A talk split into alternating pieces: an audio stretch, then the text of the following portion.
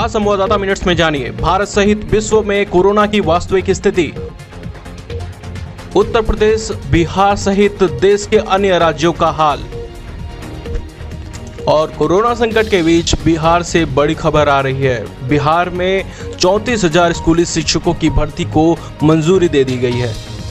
और बताएँगे, बिहार सरकार बिना राशन कार्ड वाले परिवारों को लॉकडाउन के बीच क्या देने वाली है। और भी होंगे बहुत कुछ। तो चलिए शुरू करते हैं हमारी पहली खबर को लेते हैं। केंद्रीय स्वास्थ्य एवं परिवार कल्याण मंत्रालय द्वारा जारी शाम पाँच बजे के आंकड़े के मुताबिक भारत में बुधवार को कोरोना वायरस से संक्रमण के मामलों की संख्या बीस हो गई। वहीं 2960 लोग ऐसे हैं जो ठीक हो गए हैं और देश भर में इन वायरस में अब तक बावन लोगों की जान ले ली है। फ़िलहाल पंद्रह मामले सक्रिय हैं। उत्तर प्रदेश के प्रमुख स्वास्थ्य सचिव अमित मोहन ने बताया कि राज्य में अब तक तिरपन जिलों में कोरोना वायरस के कुल 1412 मामले सामने आए हैं, जिनमें से 1226 एक्टिव केसेस हैं। उन्होंने बताया कि 10 प्रभावित ज़िले पीलीभीत, लखीमपुर, खीरी, हाथरस, बरेली, बाराबंकी, प्रयागराज, महाराजगंज, शाहपुर, हरदोई व कौसाम्बी में एक्टिव केस ज़ीरो हो गए हैं। दिल्ली में बुधवार को कोरोना वायरस के बानवे नए मामले सामने आने के बाद राजधानी में कोरोना वायरस की कुल संख्या 2,248 हो गई।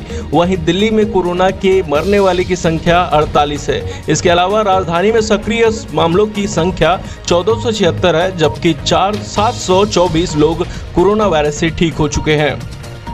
बिहार स्वास्थ्य विभाग के प्रधान सचिव संजय कुमार ने बताया कि बुधवार को कोरोना वायरस संक्रमण के 17 नए मामले आने के बाद राज्य में संक्रमित की कुल संख्या एक सौ तैंतालीस हो गई।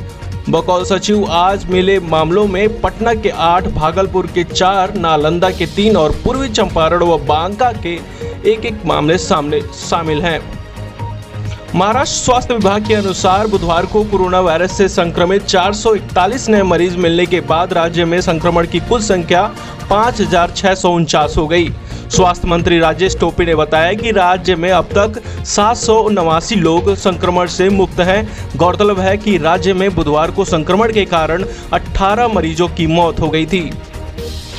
मध्य प्रदेश में बुधवार दोपहर दो बजे तक कोरोना वायरस के 35 नए मामले आने के बाद कोरोना संक्रमित मरीजों की संख्या पंद्रह हो गई।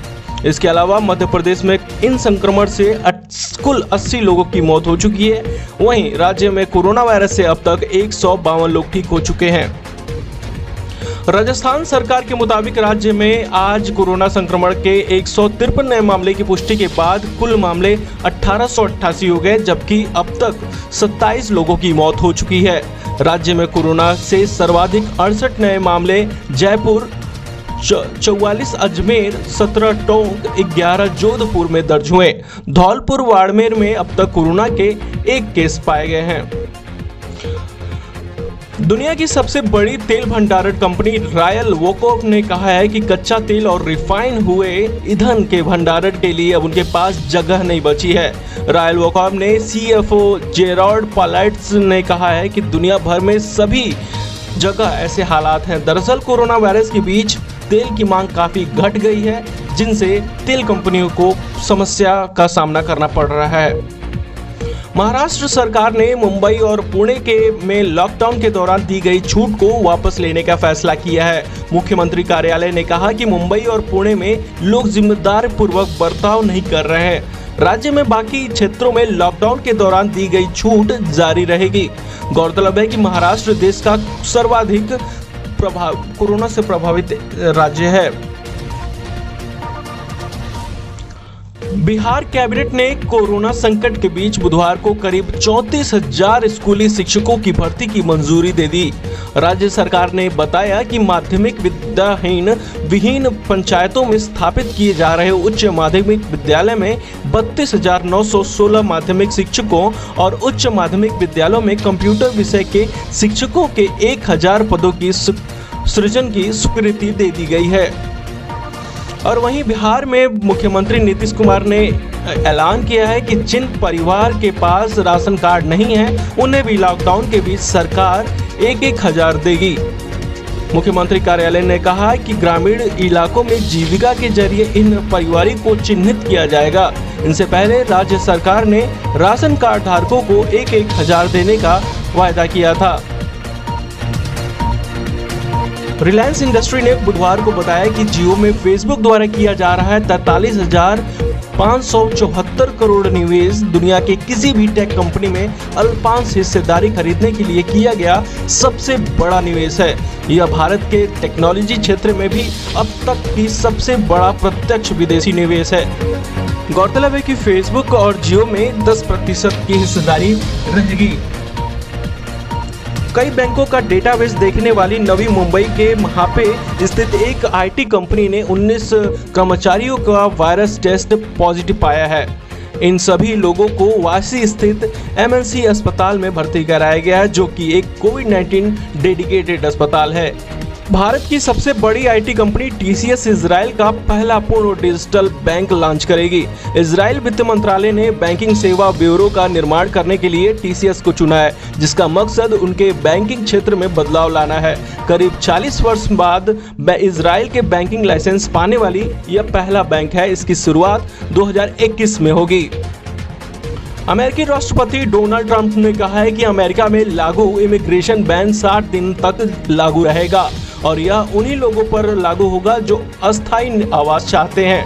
ट्रंप ने कहा कि जब अमेरिका दोबारा खुलेगा, तब इससे सबसे पहले अमेरिकी बेरोजगारों को मदद मिलेगी।